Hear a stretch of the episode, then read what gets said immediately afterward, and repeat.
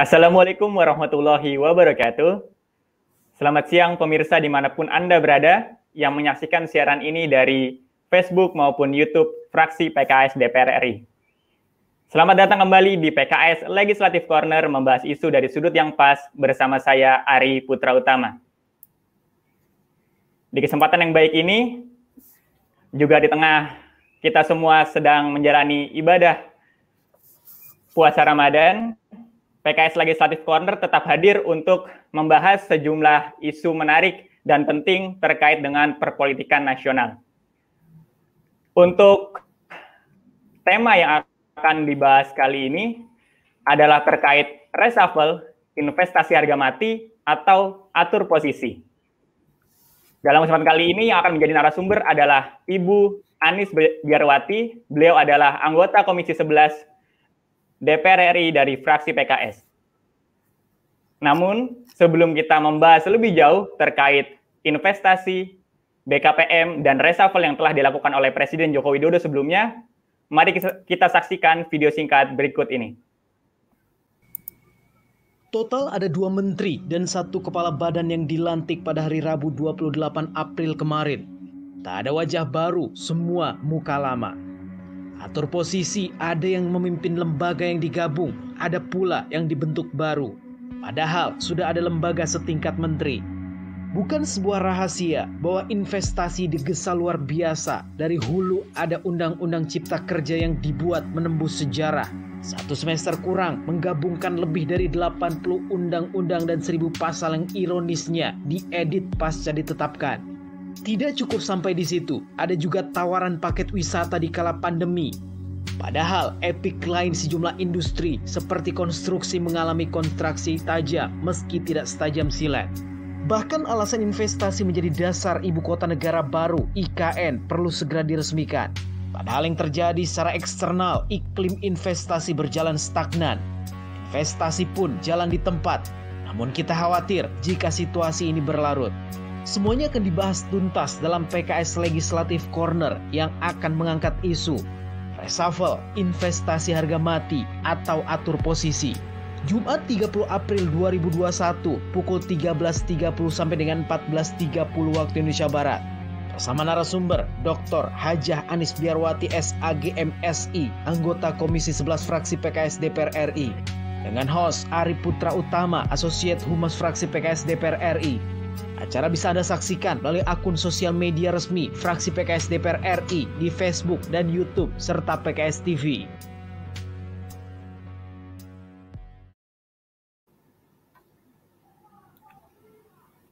Baik, selamat siang Ibu Anis. Selamat siang Mas Ari. Assalamualaikum ya, baik, warahmatullahi wabarakatuh. Waalaikumsalam warahmatullahi wabarakatuh. Apa kabar Bu? Alhamdulillah sehat. Uh, ini yang nonton banyak nggak ya? Saya harus mengucapkan juga salam, assalamualaikum warahmatullahi wabarakatuh buat yang nonton. Mudah-mudahan tercerahkan ya pada siang baik, hari ini. Baik, baik, baik. pemirsa sebelum kita membahas lebih lanjut terkait tema yang sangat menarik pada siang hari ini, saya akan bacakan dulu sedikit profil dari Ibu Anis. Nama lengkap beliau adalah Dr. Hajah Anis Biarewati, SAGMSI, beliau adalah anggota Komisi 11 DPR RI dari fraksi PKS, Dapil Jakarta 1 ya Bu ya, Jakarta Timur. Untuk uh, laman Facebook, Twitter, dan Instagram beliau ada di um, layar, silakan untuk diikuti untuk mengikuti perkembangan dari uh, anggota DPR terkait dalam hal ini adalah Ibu Anis Biarwati. Oke, baik Bu, mungkin kita langsung saja berbicara terkait uh, investasi ya secara umum gitu. Uh, sebagaimana yang kita tahu bahwa beberapa waktu lalu Kementerian Investasi dan Penciptaan Lapangan Kerja ini telah dibentuk gitu untuk uh, membuka atau mendorong ya semakin banyaknya investor baik da dari dalam maupun luar negeri datang di Indonesia. Nah itu uh, menurut pandangan ibu pribadi reshuffle ini akan mendorong hal tersebut atau seperti apa, Bu? Ya, Bismillahirrahmanirrahim. Uh, jadi gini, sebelum kita bicara soal kementerian, uh, kita bicara investasi dalam ekonomi makro gitu ya perannya sebesar apa. Nah uh, kalau kita melihat bahwa uh, pertumbuhan ekonomi itu dipengaruhi oleh empat variabel. Ya, hmm. variabel pertama adalah konsumsi, konsumsi rumah iya. tangga, consumption. Kemudian yang kedua investasi, Kemudian yang ketiga belanja pemerintah atau government expenditure. Yang keempat adalah ekspor. Jadi empat itu, jadi empat variabel hmm. gitu. Dari empat variabel ini, uh, artinya kalau konsumsi rumah tangga bagus, uh, investasi bagus, belanja pernah bagus, kemudian ekspor bagus, asumsinya adalah pertumbuhan ekonomi negara itu akan bagus gitu. Nah dari empat variabel ini mana sih yang paling uh, besar kontribusinya terhadap pertumbuhan ekonomi? Ya jawabannya hmm. adalah konsumsi, consumption. Yeah unsur rumah tangga itu kontribusinya 57% mendekati 60% terhadap uh, pertumbuhan ekonomi ya. Jadi dari empat variabel itu konsumsi menempati urutan terbesar kontribusi terhadap pertumbuhan ekonomi ya 57 sampai 60 persen. Yang kedua investasi yaitu sekitar 30 persenan begitu ya. Nah kemudian ekspor dan belanja pemerintah. Nah kemudian sekarang kalau kita lihat di masa pandemi di masa pandemi ini mana yang lebih berkontribusi? Tetap konsumsi rumah tangga gitu. Konsumsi rumah tangga. Jadi uh, sebenarnya kalau ingin uh, tujuannya adalah untuk menaikkan pertumbuhan ekonomi kita kan kita tahu bahwa kemarin tuh 2020 kita mengalami uh, negatif ya pertumbuhan ekonomi negatif tiga kuartal berturut-turut ya. Jadi kalau mau menaikkan uh, yang terbesar adalah dari variabel konsumsi sebetulnya konsumsi rumah tangga rumah tangga itu apa sih uh, indikatornya? Uh, yaitu pembelanjaan dari uh, rakyat gitu. Hubungannya dengan apa? Dengan daya beli masyarakat gitu. Masyarakat belanja gitu ya. Karena masyarakat belanja berarti supplier kan akan memasok gitu ya barang-barang untuk dibelanjakan oleh masyarakat. Berarti ekonomi bergerak. Nah, kemudian setelah uh, ekonomi bergerak begitu uh, akan berjalan tuh roda roda ekonomi begitu. Dan daya beli masyarakat hubungannya dengan pendapatan begitu ya. Jadi semakin besar pendapatan seseorang, semakin besar daya belinya. Semakin berkurang pendapatan, semakin kecil daya belinya gitu ya. Mas Ari kalau nggak punya duit ya nggak bisa belanja apa-apa kan gitu. Kalau iya. duitnya banyak bisa belanja macam-macam begitu ya.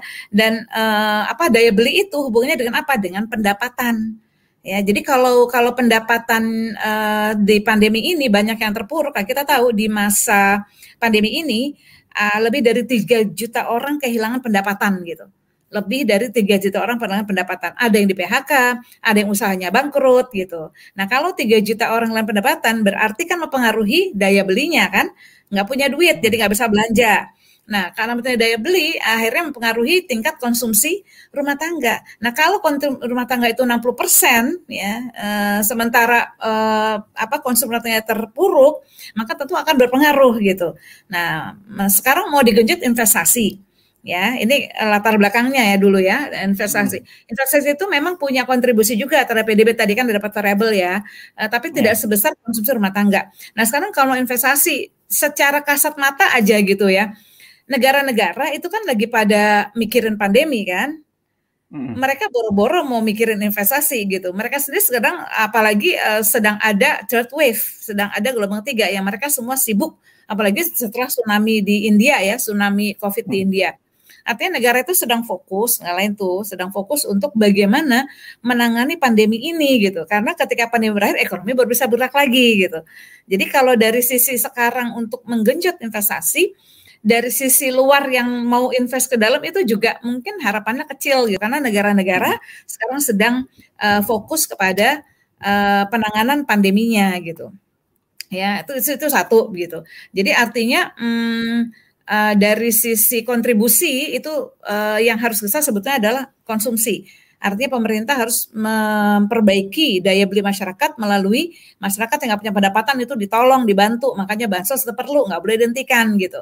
Ya, sementara mereka punya pendapatan atau mem, uh, membangun lapangan kerja supaya yang uh, nggak bekerja itu bisa bekerja kembali, begitu ya, uh, seperti itu. Baik, Bu Nah kemudian, uh, ntar dulu, ini belum masuk di hmm. ininya nih investasinya. Ya. Kalaupun misalnya mau menggesa investasi gitu, investor datang itu bukan karena ada kementeriannya gitu. Karena apa? Hmm, yeah. Kita iya. sudah melihat bahwa World Economic Forum itu pernah merilis gitu ya uh, penyebab investasi itu uh, lambat masuk Indonesia. Itu ada 16 faktornya gitu. 16 faktor kenapa investor itu enggan melet, uh, meletakkan dananya untuk uh, investasi di Indonesia ada 16 faktor.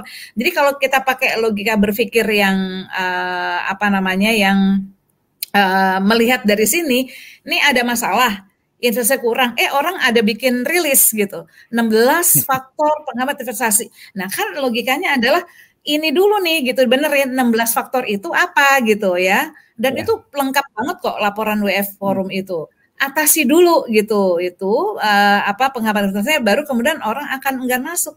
Ya, jadi uh, saya kira tidak serta merta ketika lembaga kementerian itu dibikin kemudian orang berbondong investasi gitu Mas Ari. Oke baik. Tadi menarik terkait uh, bagaimana pertumbuhan ekonomi itu di Indonesia ya khususnya variabel terpentingnya adalah konsumsi dan juga Betul. tadi Ibu Anis uh, membicarakan terkait uh, bagaimana pentingnya untuk membuka lapangan kerja. Nah, Betul. dari sisi pemerintah menyatakan bahwa investasi ini ditujukan untuk membuka lapangan kerja yang nanti ujungnya adalah konsumsi masyarakat. Nah, itu bagaimana, Bu, untuk menanggapi tersebut? Iya, pemerintah sih memang bisa bilang kayak gitu gitu. Tapi hmm. kan tadi akarnya adalah uh, bahwa uh, konsumsi itu hubungannya dengan daya beli, ya, daya beli masyarakat. Hmm. Daya beli hubungannya dengan pendapatan, gitu ya. Hmm. Pendapatan hubungannya dengan seberapa masyarakat itu uh, dalam pekerjaannya itu mendapatkan pendapatan gaji THR makanya tuh yang terbaru tuh uh, eh, THR jangan sampai nggak penuh gitu. Yeah. Nah ini uh, apa namanya investasi yang yang dikatakan melakukan itu kalau investasinya jalan gitu. Yeah. Kalau investasi jalan karena kita melihat bahwa uh, selama ini ini kan yang dikeluhkan memang uh, investasi kita uh, belum belum belum jalan dengan baik gitu. Nah kalau misalnya nggak jalan gimana membangun lapangan kerja gitu kan jadi bolak-balik gitu. Jadi nunggu investasi dulu, investasi dibuka baru buka lapangan kerja gitu. Sedangkan orang tuh sekarang butuhnya sekarang gitu. Mereka kehilangan pendapatan itu sekarang gitu. Makanya uh, ada satu faktor lagi ya. Uh, banyak ketika pandemi itu orang akhirnya uh, masyarakat kita itu akhirnya bikin wirausaha mandiri ya atau UMKM. Hmm. Nah, ini ya. bagus gitu. Nah, kalau mau juga gitu ya, UMKM tuh di di di apa di push begitu ya diberikan modal di uh, banyak sekali yang paling terdampak pandemi usaha itu adalah UMKM gitu. Da, yang nggak bekerja itu larinya ke sektor informal yang nggak kerja yang apa di PHK lari ke informal. Nah, UMKM ini adalah jalan mereka gitu. Itu bantu di situ baru bisa gitu. Nah, kalau investasi itu nanti kan jalannya investasi belum tentu juga masuk gitu. Nunggu investasi yeah. baru buka lapangan kerja gitu loh. Ngerti nggak logikanya gitu. Jadi kalau yeah. kalau lapangan kerja dengan logika investasi, ya itu harus menunggu dulu. Sedangkan masyarakat itu laparnya tuh sekarang, butuhnya tuh sekarang gitu. Jadi naikkan daya beli uh, masyarakat, uh, orang-orang yang tidak bekerja ini harus dibantu permodalan untuk mereka bisa berusaha.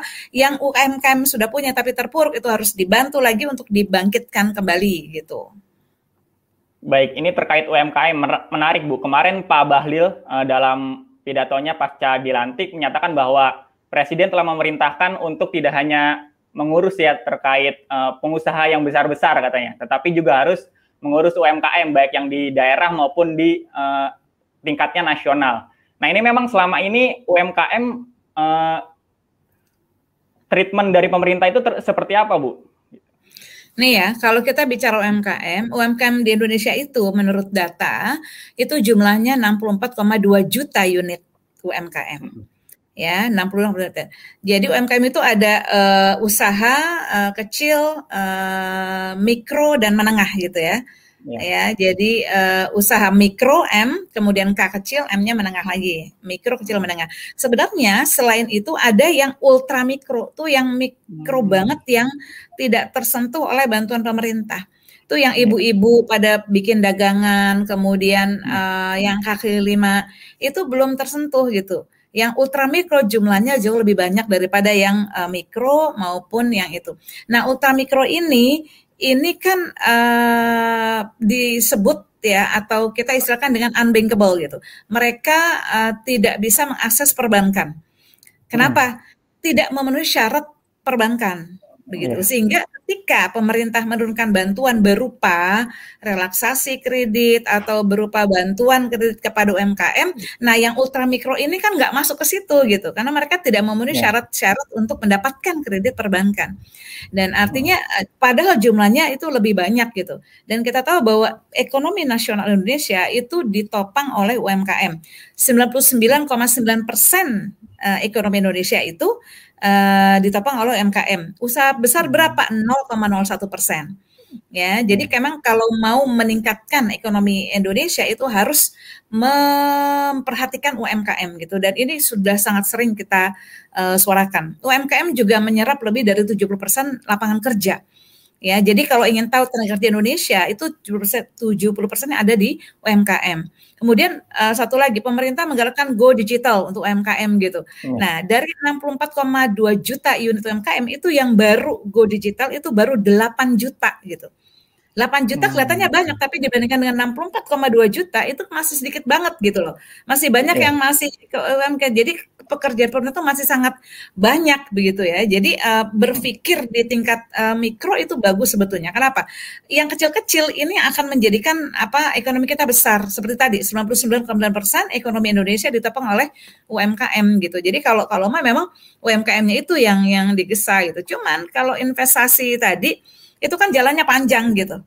Ya, jadi investasi dulu, nunggu investor dulu, buka dulu, baru kemudian ini gitu. Ya, kan bisa langsung segera kalau UMKM itu, apalagi ada kementeriannya sendiri kan UMKM itu. Iya. Baik baik. Tadi uh, balik lagi ke investasi bu. Tadi uh, menyebut tentang World Economic Forum dan uh, banyak faktor hambatan investasi di Indonesia. Salah satunya adalah terkait regulasi yang ribet dan juga uh, banyak pintu yang harus dimasukin uh, para investor untuk akhirnya bisa berinvestasi di Indonesia dan akhirnya kemarin pemerintah mengeluarkan undang-undang cipta kerja yang nantinya kemungkinan akan dilaksanakan um, ya oleh Kementerian Investasi. Nah, menurut Ibu undang-undang cipta kerja ini bakal efektif untuk menghilangkan hambatan-hambatan investasi ini atau tidak sih, Bu? Ini uh, satu pertanyaan yang apa namanya ya uh, jawabnya itu ada beberapa konteks di situ ya. Yang pertama hmm. dia menyebut uh, survei dari World Economic Forum begitu ya. Itu hmm. disebutkan ada 16 faktor gitu.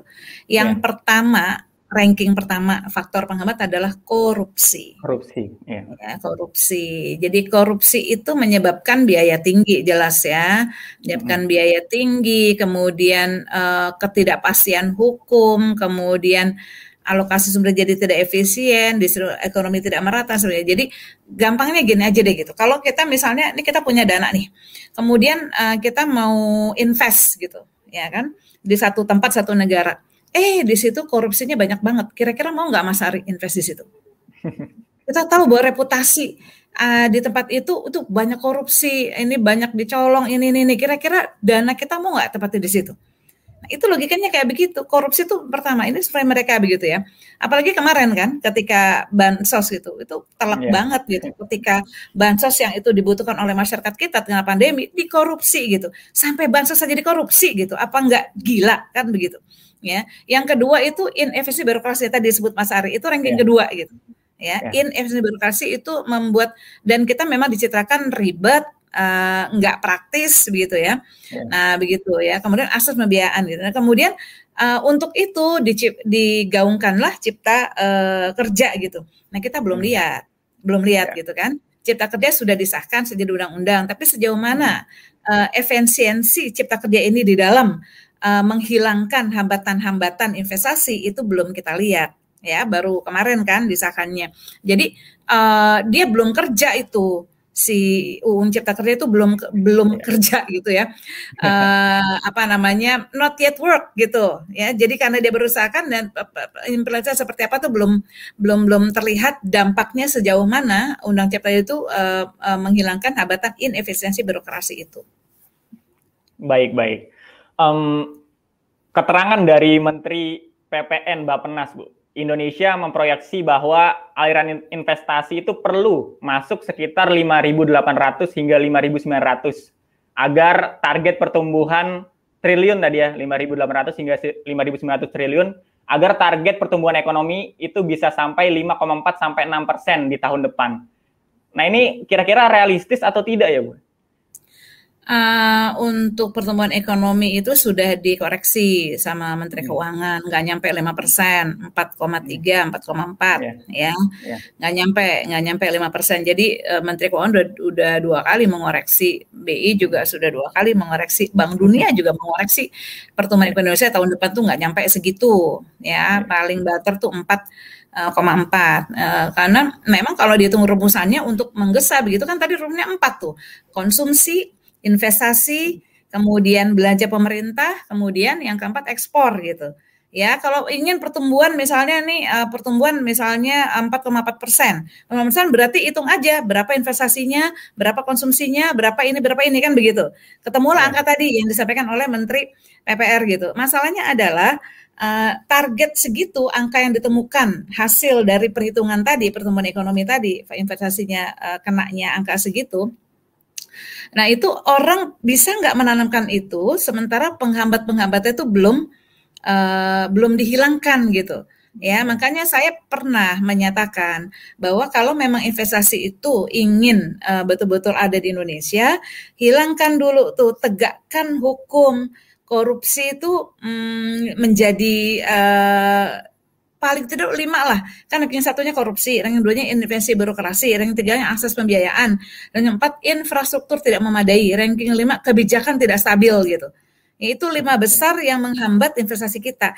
Itu lima faktor itu dihilangkan ya, baru kemudian eh, kan angka itu didapat kalau investor masukin uang ke kita gitu loh. Nah, kuncinya tadi masukin uang ke kita itu kalau apa? Kalau uh, dia bisa melihat ada kepastian hukum, birokrasinya sudah efisien, akses kebiayaan tidak berbelit-belit gitu, infrastrukturnya sudah memadai, kayak begitu Mas Ari gitu. Jadi angka itu hmm, bukan hanya sudah target, dapatnya dari mana gitu. Untuk dapat ya lihat ini penghambatnya dihilangin dulu gitu logika berpikirnya. Baik baik. Um, terkait investasi lagi Bu, ini kan um, pemerintah tentunya sudah uh, melakukan reshuffle dan nomenklatur baru ya terkait dengan Kementerian Investasi. Nah, ini nantinya dalam bayangan Ibu, kira-kira kinerja dari kementerian ini akan se-efisien sebelumnya misalkan di BKPM atau akan lebih bagus atau justru ya sama saja seperti yang telah ada sebelum-sebelumnya gitu. Ini kalau bicara soal investasi memang agak uh, sedikit kompleks begitu ya, karena Indonesia hmm. itu uh, apa sistem investasinya itu kan tidak hanya ada di BKPM ya, Kementerian Sektoral hmm. itu juga uh, dalam tanda kutip ya mengurus investasi gitu ya. Jadi uh, apa namanya uh, misalnya ya ada Kementerian uh, Kelautan dan Perikanan. Itu dia punya direktorat yang membidangi usaha dan investasi. Kemudian Kementerian Pariwisata dan Ekonomi Kreatif itu juga uh, memiliki deputi bidang industri dan investasi gitu. Jadi kementerian-kementerian itu rata-rata memang punya tugas untuk mendatangkan investasi di sektornya masing-masing gitu. BKPM itu sebagai koordinator gitu. Namanya yeah. juga uh, kan uh, Badan Koordinator Pengelolaan. Ya. Iya.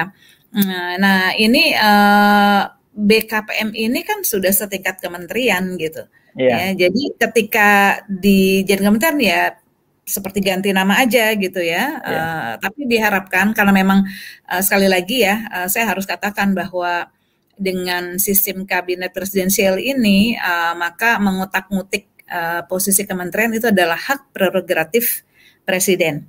Ya uh, dia mau jadiin dua kek dia mau jadiin tiga kek mau jadiin empat kek kementerian mau dipecah mau digabung itu adalah hak prerogatif presiden. Makanya kita sebagai partai oposisi itu punya pesan begitu ya kalau milih uh, ke menteri begitu ya menteri ini kan pembantu pembantu presiden gitu. Yang namanya yeah. pembantu tugasnya membantu gitu. Nah kalau tugasnya membantu berarti dia harus sejalan tuh dengan apa yang menjadi visi presiden. Presiden punya visi dibantu sama menterinya untuk untuk mencapai visinya itu gitu. Uh, integritas harus ada. Waktu itu kita pesankan begitu gitu. Walaupun itu uh, apa prerogatif presiden tapi kita pesan gitu bahwa uh, integritas harus ada gitu. Ke, mau dari partai politik kayak mau dari personal kayak tapi integritas harus ada. Ini kan hubungannya dengan seberapa dia menganggap jabatan itu adalah amanah. Jangan sampai kemarin-marin kayak kemarin-marin begitu kan dikasih amanah malah dikorupsi sendiri gitu. Kemudian nggak uh, boleh lupa juga kapabilitas gitu. Orang harus ahli karena hmm, karena yang diurus Indonesia loh gitu. Jadi kalau menyerahkan Indonesia kepada yang bukan ahlinya itu berbahaya banget gitu.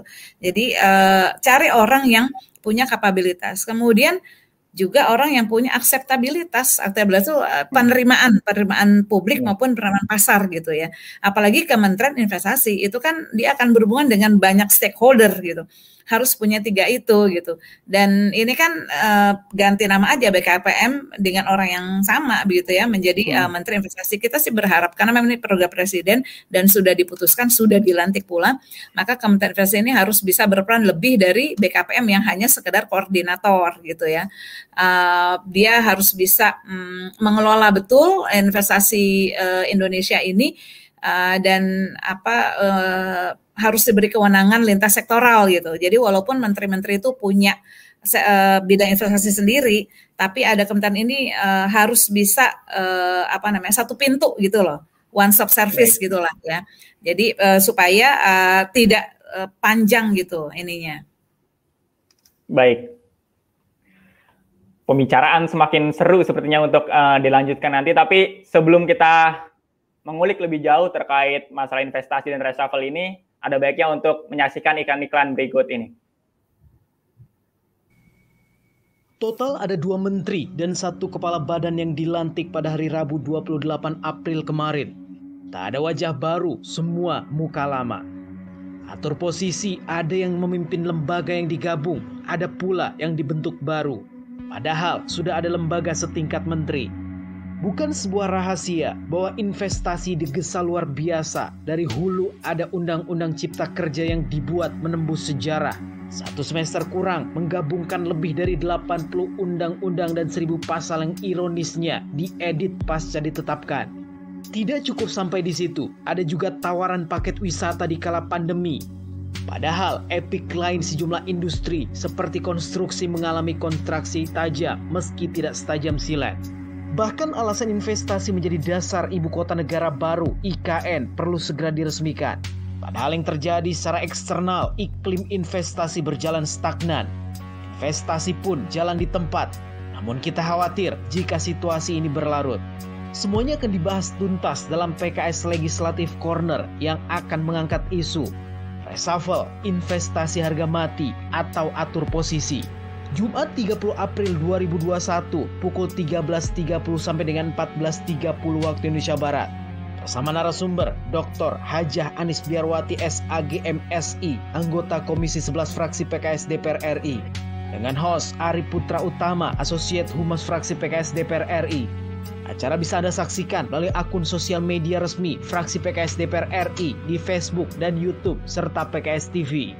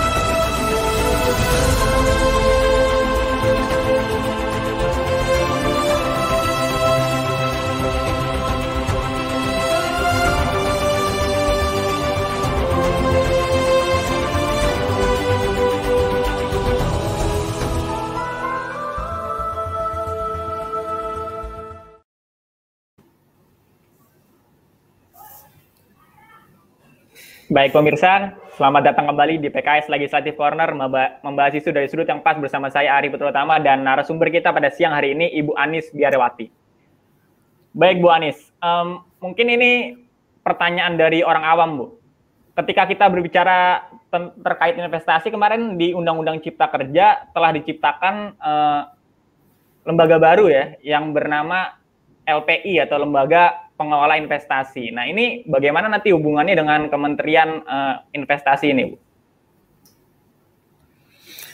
Nah, ini pertanyaan ini mestinya ditanya ke pemerintah karena Undang-Undang Cipta Kerja itu kan inisiasinya pemerintah, LPI yang bentuk pemerintah, kemudian Kementerian Investasi bentuk pemerintah juga gitu ya. Gimana link and match-nya gitu.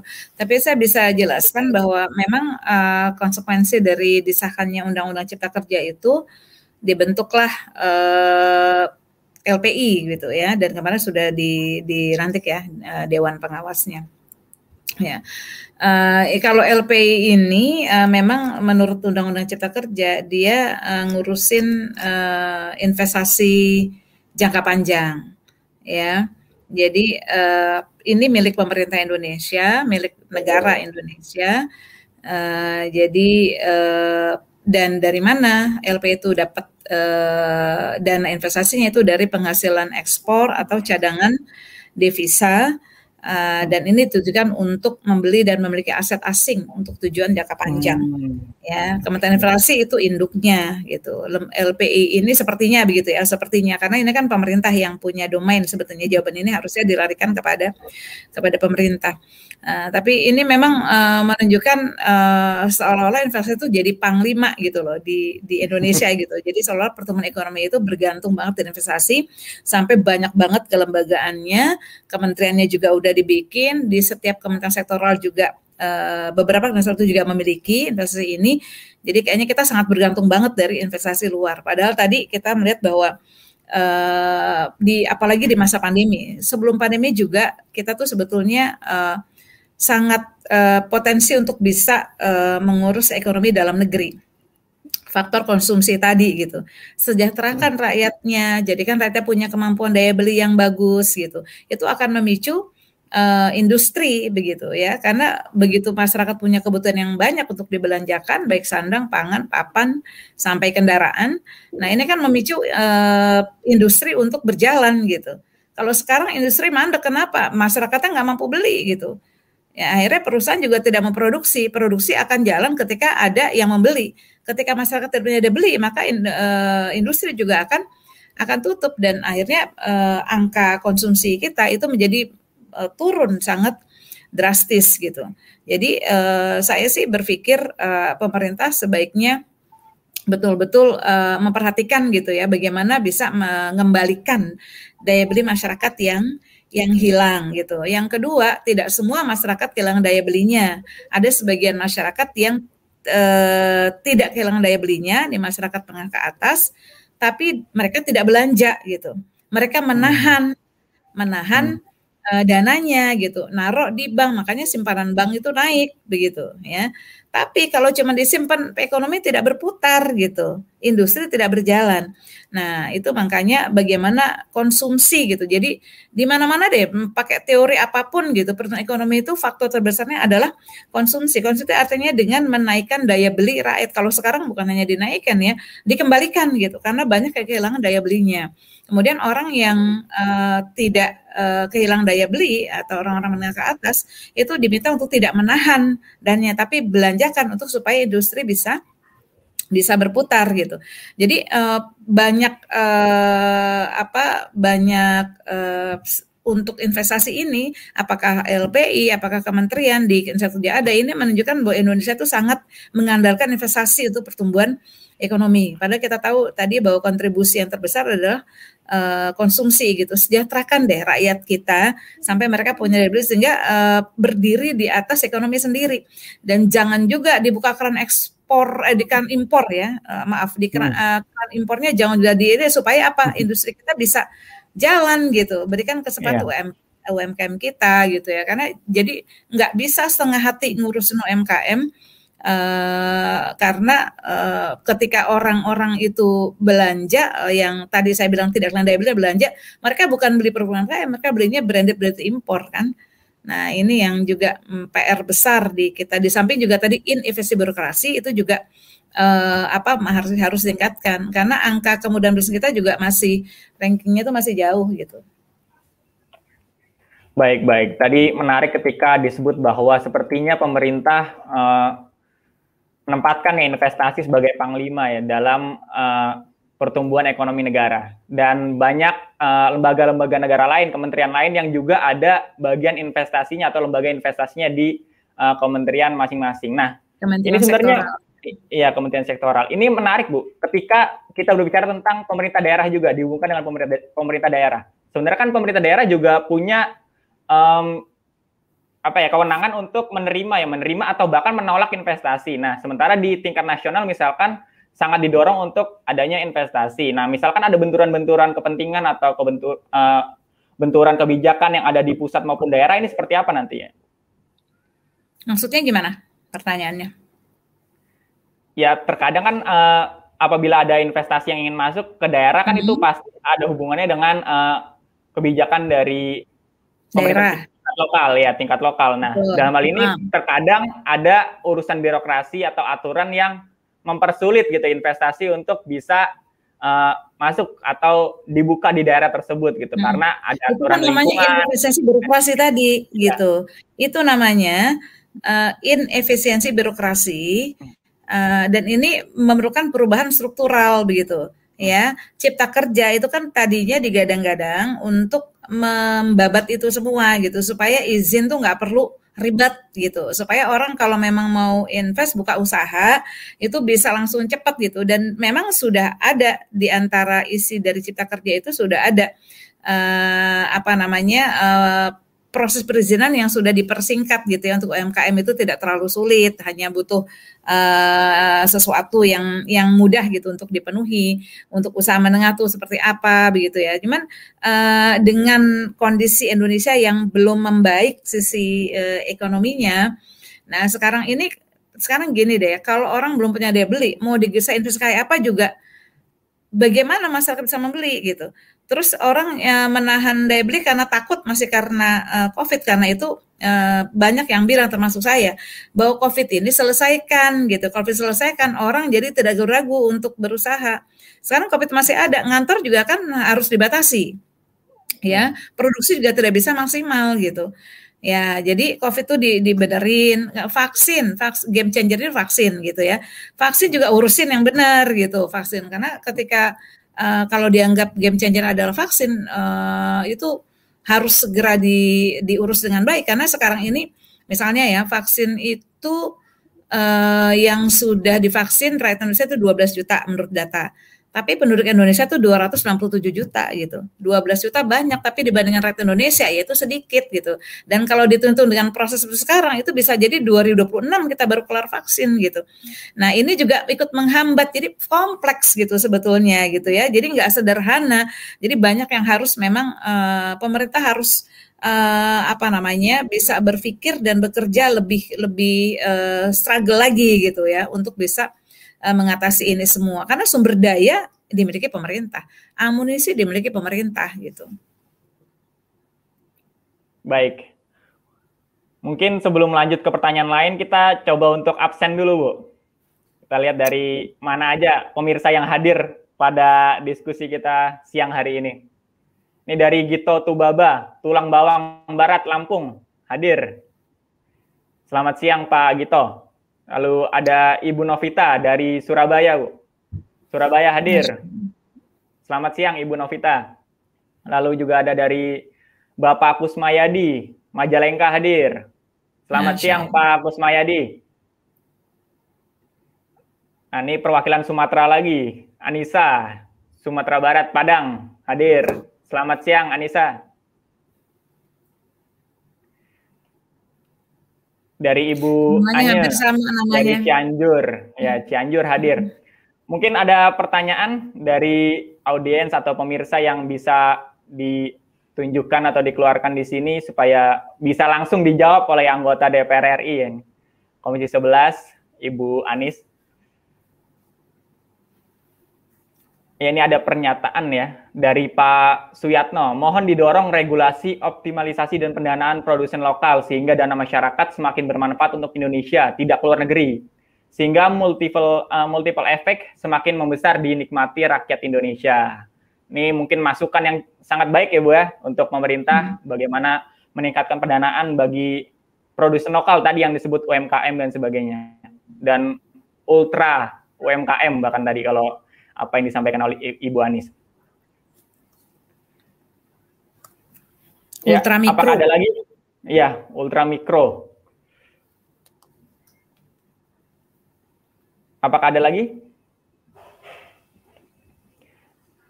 Ya Bu, tadi bagaimana terkait uh, usulan mungkin ya usulan maupun masukan tadi dari Pak Suryatno terkait pendanaan yang harusnya lebih besar kepada uh, masyarakat lokal supaya dana tidak keluar negeri gitu katanya Bu. Bagaimana pendapat itu dari bagus Ibu banget dan itu memang cita-cita kita semua gitu kan. Indonesia ini kan punya siapa? Indonesia kan punya kita. Ya.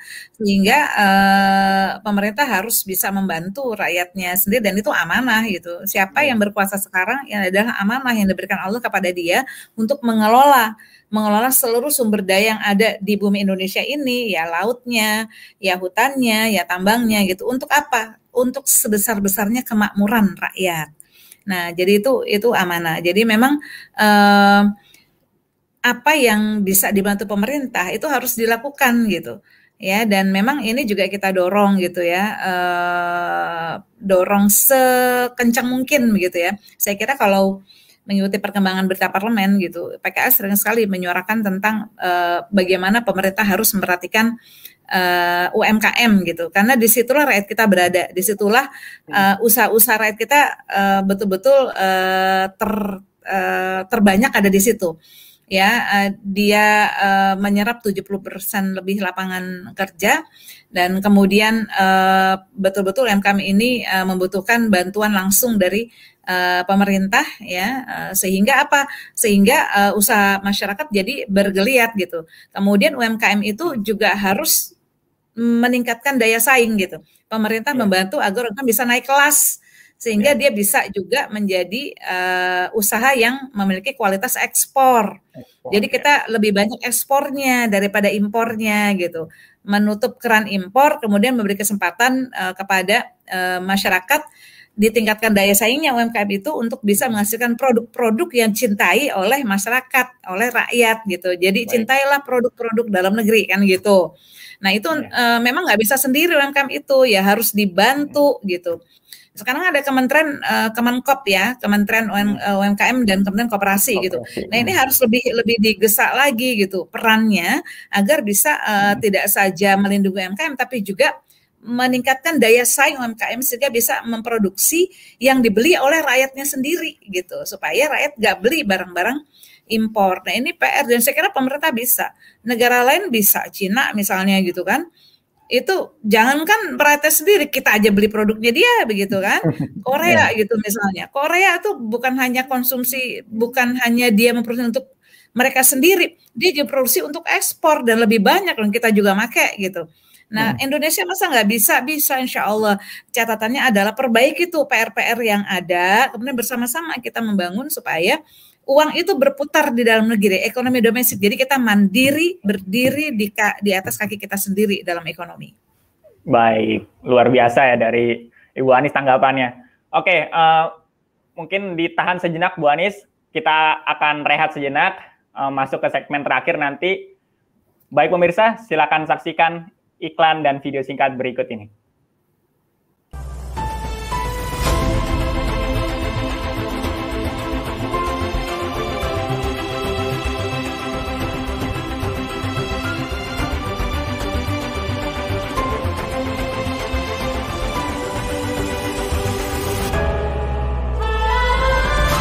Dengan memohon ridha Allah Subhanahu wa taala. Dan mengucapkan bismillahirrahmanirrahim. Saya menyatakan acara mimbar demokrasi dan kebangsaan resmi dibuka dibuka. Semoga Allah Subhanahu wa taala meridhai segala langkah kita untuk memperbaiki kondisi bangsa Indonesia dan negeri yang sama-sama kita cintai.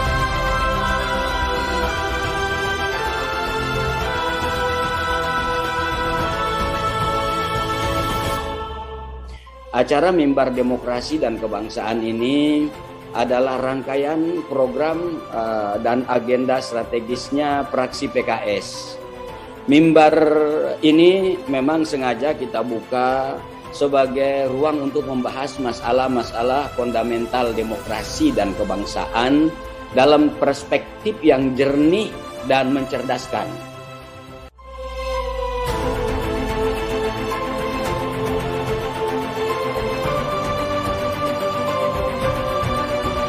Saya mengucapkan terima kasih dan memberi apresiasi ke fraksi PKS yang mengadakan cara yang sangat penting mimbar demokrasi.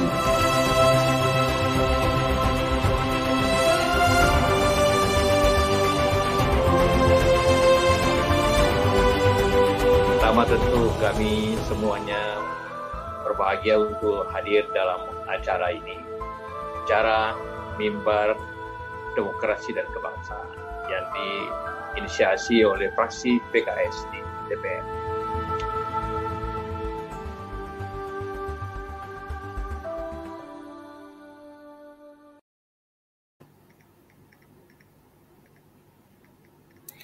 Selamat datang kembali di PKS Legislative Corner membahas isu dari sudut yang pas bersama saya Ari Putra Utama dan narasumber kita pada siang hari ini Ibu Anis Biarawati.